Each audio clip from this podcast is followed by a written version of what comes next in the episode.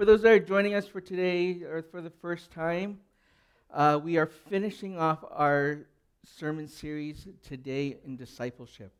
We're finishing off series in disciplines where we've gone through 12 weeks of spiritual disciplines. We've covered topics like prayer, fasting, meditation, study, submission, service, witness, solitude, guidance, confession, and last week Eugene finished off with worship, and today we pull it all together in the discipline of celebration.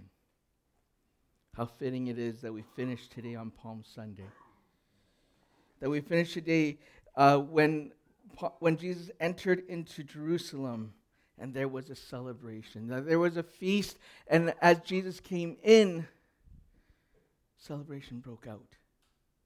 That Jesus, in his 3 years of ministry, that he finished his ministry in Jerusalem, that he never actually went into Jerusalem until his last week before his death on the cross.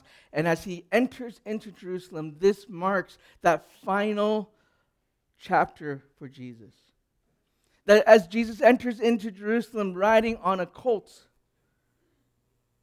is a baby donkey.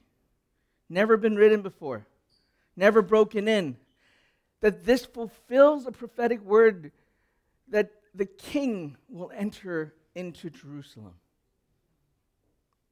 That this was worth celebrating, and people were celebrating because there was a great expectation for what Jesus was going to come and do.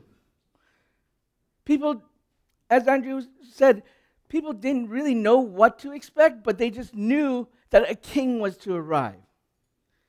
But this king arrived on a donkey. He didn't arrive majestic, carried by a procession or anything. He arrived riding on a donkey, and this already broke everybody's expectation of what this king was going to do. But yet there was celebration. Celebration of Jesus coming into the prophetic word of the king arriving in Jerusalem.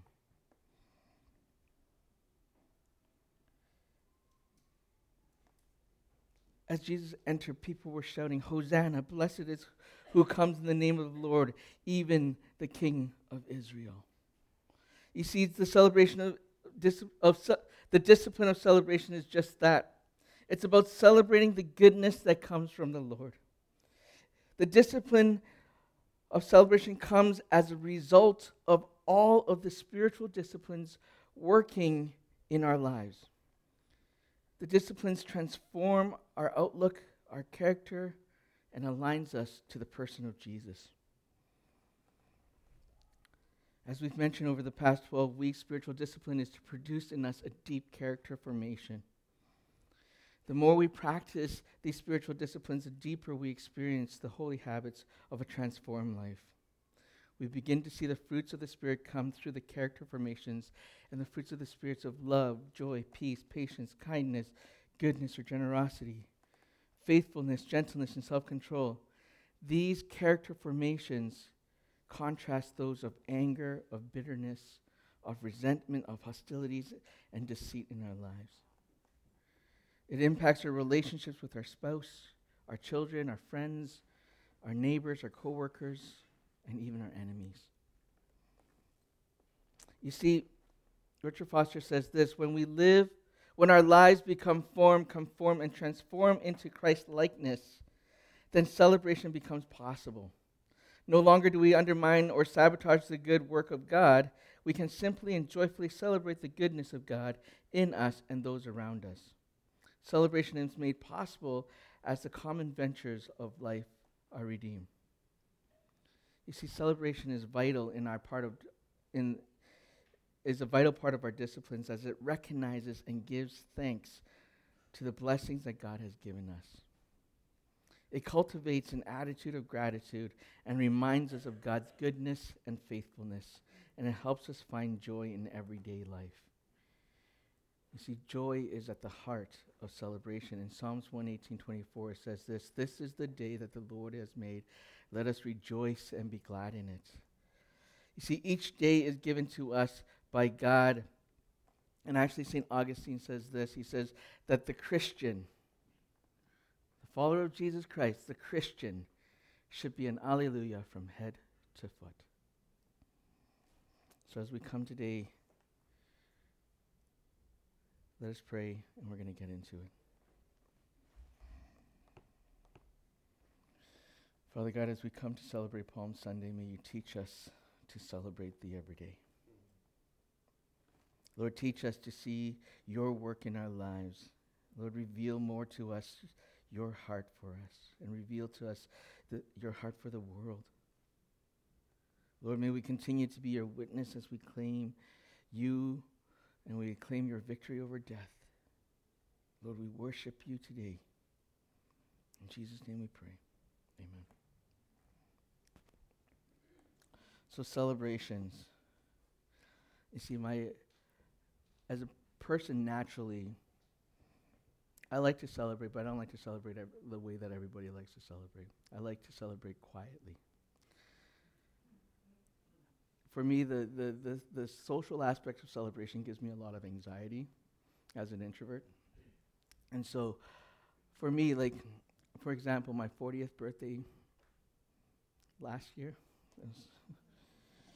I'm in my 40s now, guys. I started off in this church as a young adult, so. But my 40th birthday last year, you know what I did to celebrate my 40th birthday? I got a hotel room, put myself into it, and I read, had scotch, and sat in a hot tub. That's what I did for my 40th birthday. That's how I celebrate. That's the way that I celebrate myself. It's what I do. I'm very introverted in that way. But celebration is something that God calls us to do, right? This week is my son's birthday. He turns 6 on April 6th. It's a champagne birthday. He doesn't get any champagne, though.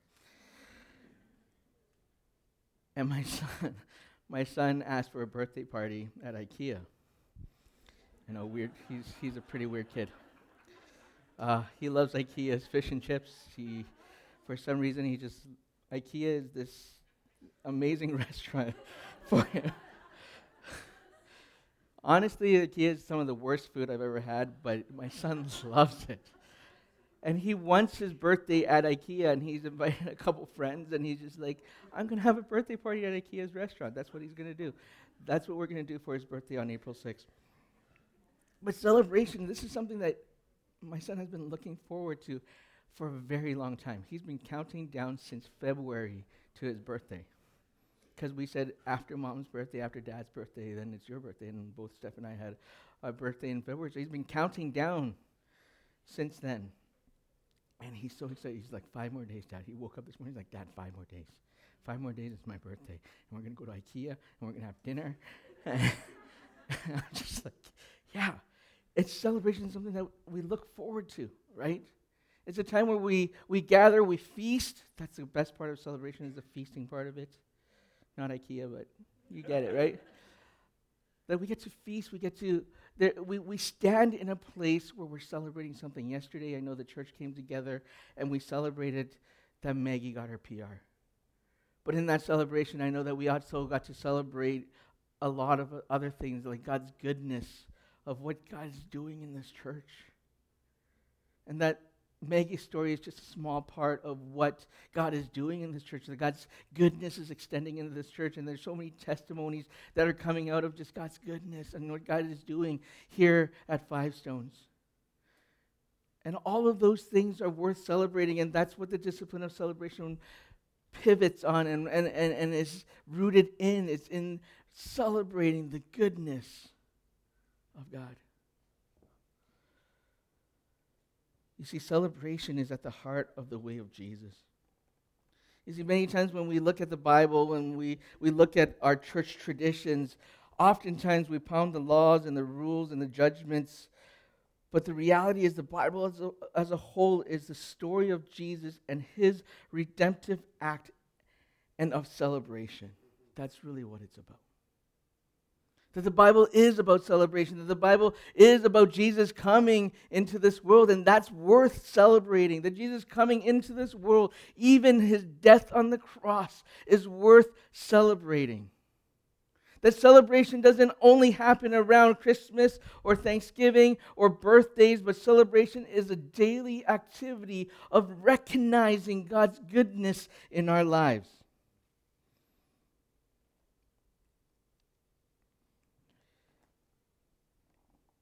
In the Bible, we see many acts of celebration and feastings and victories. And all of these things point to the goodness of God.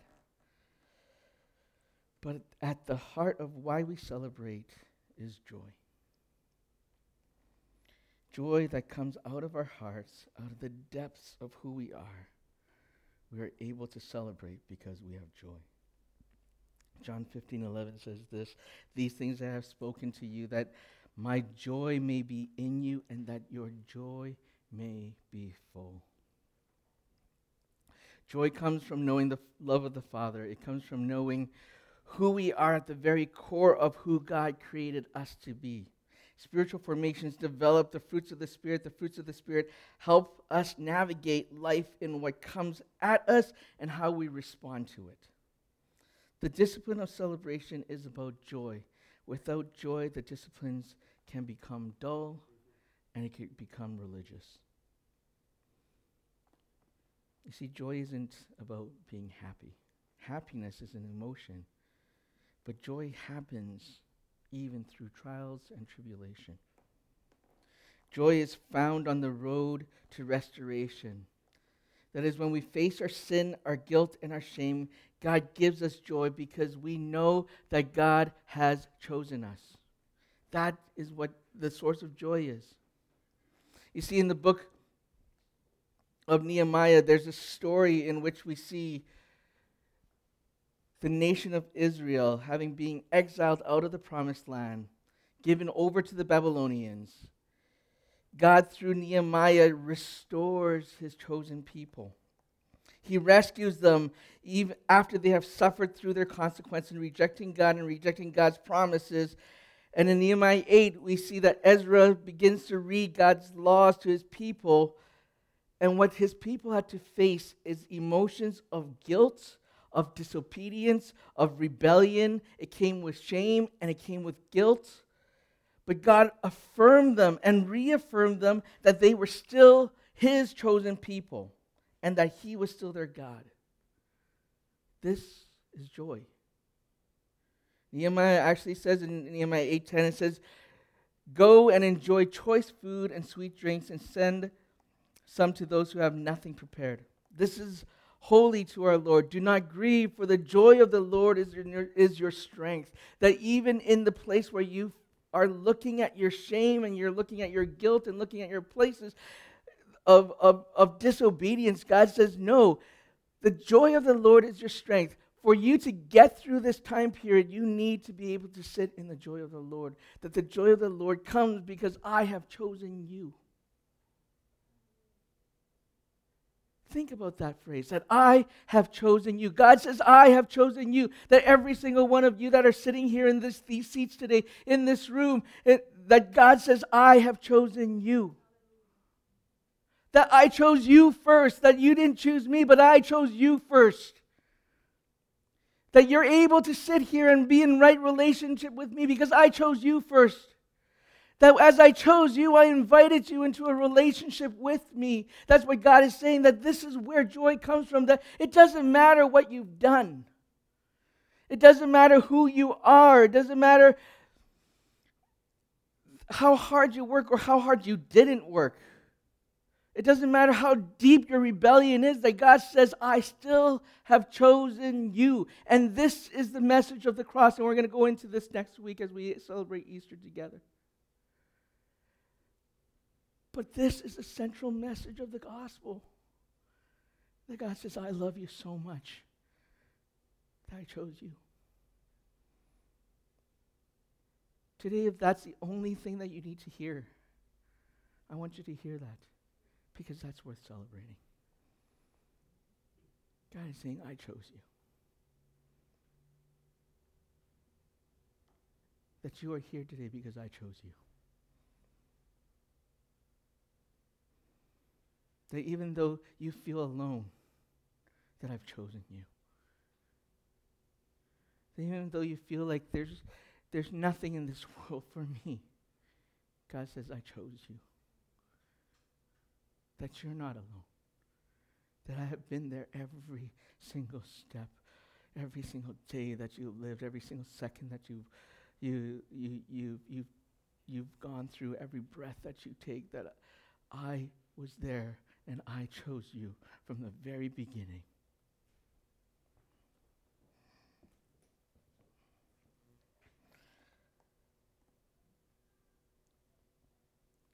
Then in Luke, we see the story of the prodigal son, a story that we all know well in Luke 15. If you have your Bibles, turned there, Luke 15.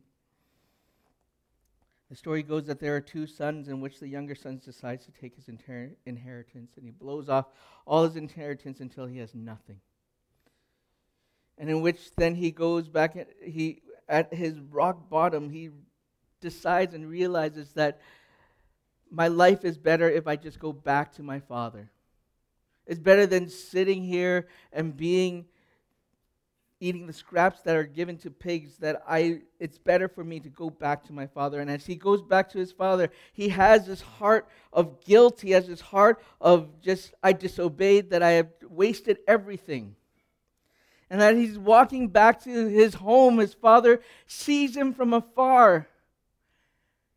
And he knows his son is coming. He drops everything, runs to his son with open arms and says, come back.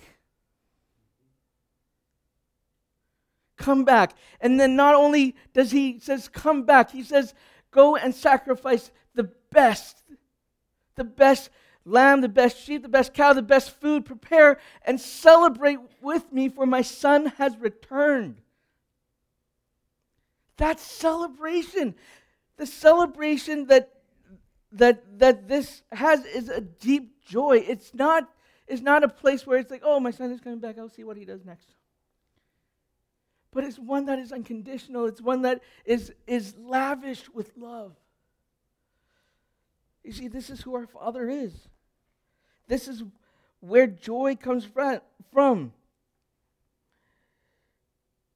Joy is a deep sense that grounds us in knowing our safety, our identity, our worth is in knowing that God is always pursuing you, that He is always saying, come.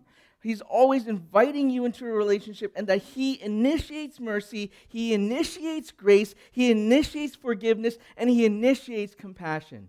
That is our Father, and that is the source of our joy. That God loves you, that God initiates everything with you, that God leaves the 99 to come after you, that God sent His Son so that heaven can invade earth, that God is a good Father, that He is a good Father that loves you. That is our Father. That is where our joy needs to come from. Joy helps us through the difficult times. Our emotions may not be happy, but our hearts are filled with joy. The joy of the Lord is a constant gladness, and it causes us to rejoice. It is an inner strengthening from our relationship with God, and we celebrate because our joy rests in the love of God and the presence of Him. And trusting that through the difficulties, God will see us through. That gives us joy for us to celebrate. Our posture of celebration comes from our prayer life, our study life, our meditation, our fasting, our confession, our worship. And when we celebrate what God is doing in our lives, it actually leads us to more prayer, more study, more meditation, more fasting, more confession, and more worship. You see how this goes? That all of these disciplines come together in this place of celebration. All of these disciplines come together because we understand who God the Father is for us. When we celebrate the good things in our lives, we are cultivating an attitude of gratitude, and it reminds ourselves of God's goodness and faithfulness. Celebrating the good things in our lives is not just about marking special occasions, but also finding joy in everyday life. It is about recognizing God's blessings, no matter how big or how small they may seem, and giving thanks to the one who has given all these things to us.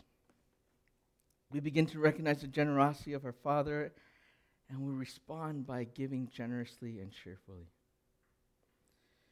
When we give, we are acknowledging God's provision. We're acknowledging God's provision for our lives and celebrating His goodness. Giving is a way of participating in God's work Tithing is a way of participating in God's work. It is contributing to building God's kingdom on earth, but it's also a way of expressing gratitude and joy for all that God has done for us. In Malachi 3, we actually have the story where God invites his people to test him by bringing the full tithe into the storehouse, right? And he promises to pour out blessings that are too great to contain. And when we give our tithe and offerings, what we're doing is we're actually celebrating God's provision and trusting his faithfulness to provide for our needs. Tithing in the Old Testament was about a tenth of what we make, but tithing in the New Testament is actually about generosity. You see, tithing in the Old Testament is a law that was set in place. We find these laws in Leviticus and Deuteronomy, but tithing in the New Testament, Paul already understands that the people of the Jewish culture already understands the concept of tithing. So he goes on in Second Corinthians, says, each of you should give what you have decided in your heart to give, not reluctantly under compulsion, for God loves a cheerful giver, and God is able to bless you abundantly, so that in all things, in all times, having all you need, you will abound in every good work. When we tithe, it's not always about just giving the 10%, because I really believe that when we look at the story of Malachi, I think sometimes when we look at the tithing culture in the church, it almost becomes transactional, right? It comes to a place where it's like, if I give my 10%, God will bless me. And our thought and our mindset is a little bit of a transactional mindset. If I give, God gives back. That's not what it's about. That's not what tithing is about. Because Paul breaks that. He says, each of you should give what you have decided in your heart to give, not reluctantly under compulsion, but God loves what? A cheerful giver. That giving is an act of celebration, that tithing is an act of celebration. It's not a transactional thing, but it is out of the joy that comes out of your heart, that you recognize what God has given you. You recognize what God is blessing you with, and when you give out of that place of celebration. I know we put out a tithing challenge last year, and I think that many of you guys have risen up to that challenge. But I want to continue to bring this in the forefront of your minds, that actually it's not just about giving so that you receive. But it's giving because God has already given you so much. It's giving because I want to celebrate the goodness of God. I want to celebrate what God is doing in my life. I want to celebrate everything that I have received. That God is generous with me, so I'm generous with God. That God is generous with me so that as I give into God's ministry, that the ministry of God blesses others.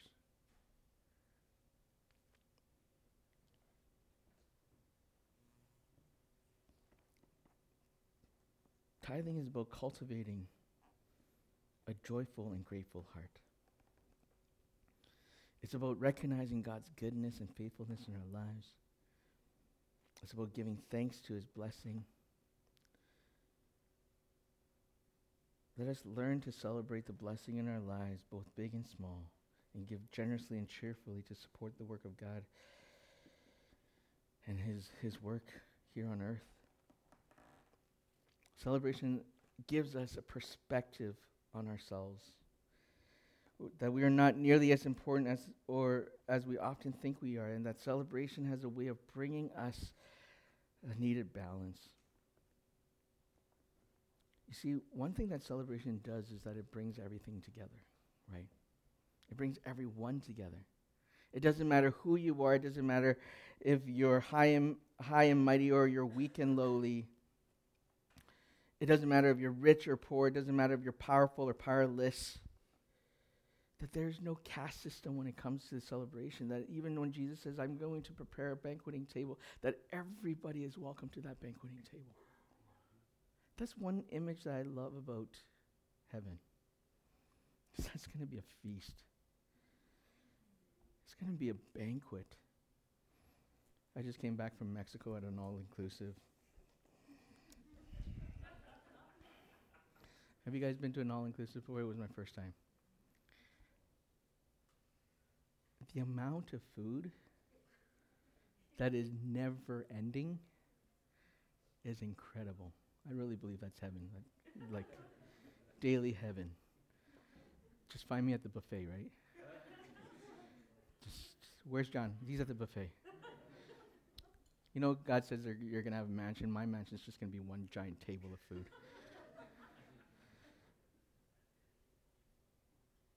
But that's the thing of celebration, is that it doesn't matter who you are. It doesn't matter if you're young or old. It doesn't matter if you're rich or poor. It doesn't matter of your status, your caste system, nothing. That celebration brings people together, and we all get to feast, and we all get to celebrate, and we all get to be in the presence of God. That's the beautiful thing about celebration, is that we all could celebrate just as we are, right? That we get to come to his presence and come to his banqueting table and just celebrate. That we could be who we are in coming to the table.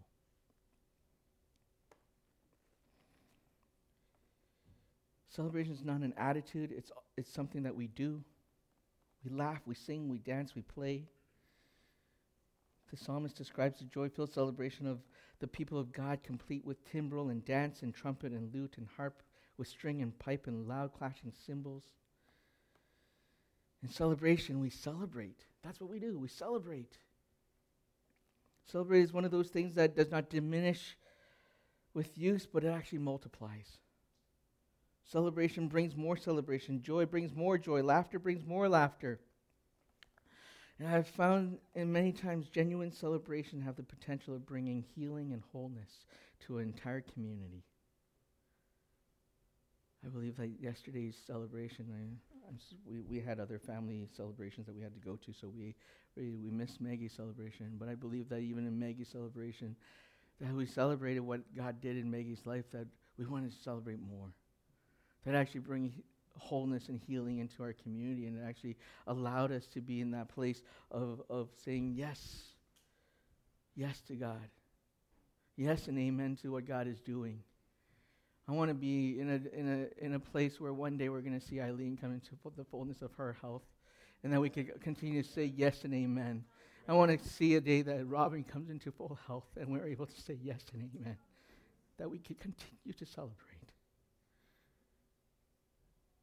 That we get to celebrate all of the goodness that God is doing within this community, right? And even the little things like someone finding a job.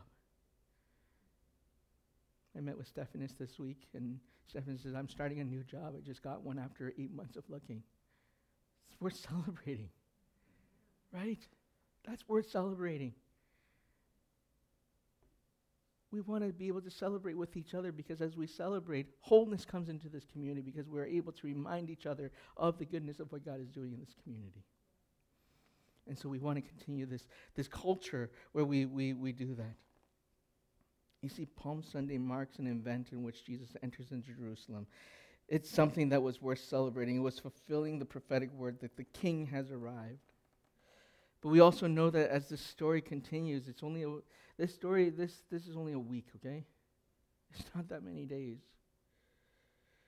That as the people celebrated, waved the palm leaves and says, "Hosanna, for the king has arrived," that these same people that celebrated turned to unbelief and became the same people that said, "Crucify him."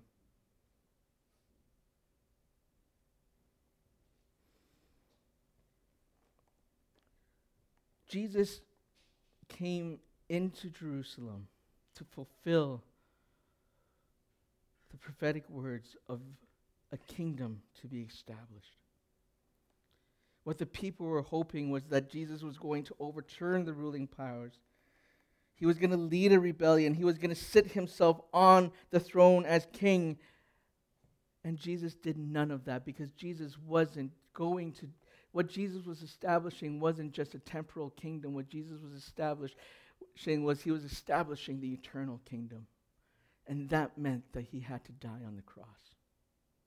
That meant that he had to be the sacrificial lamb for all of us, because we are separated from who God is. And Jesus says that I am the only sacrifice that God will take in your place so that I could establish a kingdom that is forever, that is eternal. And so people turned on Jesus not because they didn't, well, part of it was because they didn't understand what Jesus was doing. They thought Jesus was going to come and overturn everything, and Jesus was going to lead the rebellion. He was going to be their new king. And Jesus says, I am going to be your new king, but I'm not sitting on this throne. I'm sitting on the throne that sits in heaven. And what I'm establishing is for you to enter into that kingdom, for you to be a part of that kingdom, for you to be established in the place of where God created you to be from the very beginning of Adam and Eve. That's what Jesus is coming to do. He's like, I'm restoring all of creation, and this is going to be a new creation. That this is going to be a new heaven, a new earth that is going to come, and that I am going to be sitting on the throne, and you will worship me in that place. And so what we're leading up to is this event that has completely changed the entirety of the world. And that today, as we celebrate, that we celebrate in a different way where we know what Jesus is going. We know the ending of the story. We know how this story unfolds. We know that Jesus is going to die, that Jesus is establishing something new. We're not the people that are standing there in Jerusalem waving the palm leaves. We're not going to turn against Jesus. We're not going to be like, I don't know what you're doing. You're not doing what I'm fulfilled, what I expected you to do. And so therefore, I'm going to say crucify him. Instead, we know that our King already sits on his throne, and that he has given us access to the Holy Spirit, in which he empowers us to do all these things. And it's because of that, Jesus has triumphed over sin, he has triumphed over death, and he has triumphed over our lives. All of these things bring us reconciliation and transformation. As we celebrate Palm Sunday, let us celebrate what Jesus is going to do. Let us remember what Jesus is going to do. The discipline of celebration is one in which it requires us to know who Jesus is. It requires us to know what is worth celebrating. It requires us to know where celebration comes from. That is not just about having a good time. That is having joy in the goodness of our Father. Amen. Let's pray. Father God, we just thank you for who you are and what you're doing in our lives. And Lord, we come and we celebrate you. Lord, that as we lead up to Easter weekend, Lord, that we remember what you've done on the cross.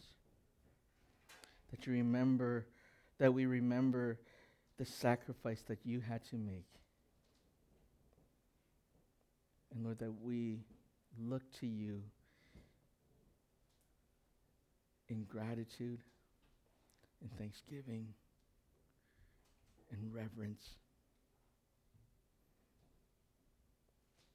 And Lord, that as we come into a place of celebrating Easter, Lord, that it is worth celebrating. Each and every single one of us sitting here, it's worth celebrating. That our lives redeemed by you is worth celebrating. So Lord, we thank you. We pray all this in Jesus' name. Amen. Thank you, Pastor John, for that message, celebration.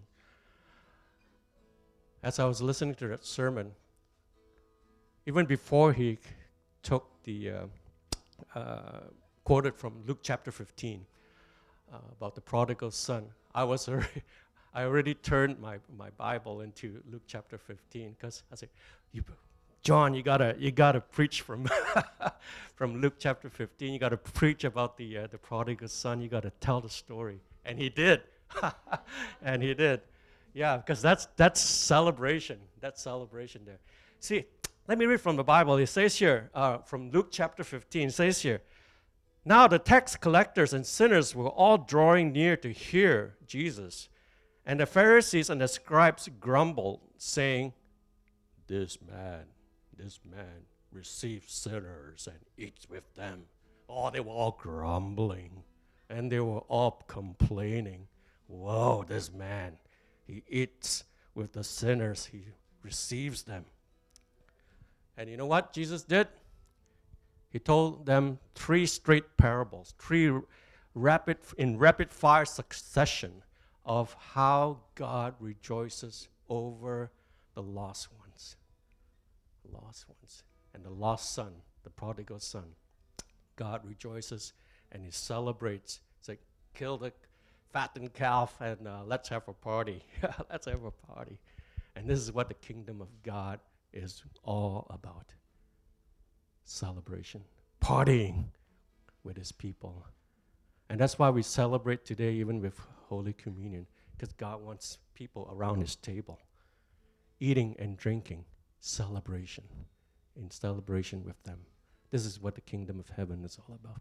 So today, as we depart from here, take this message of celebration into your hearts, that God's word is telling you,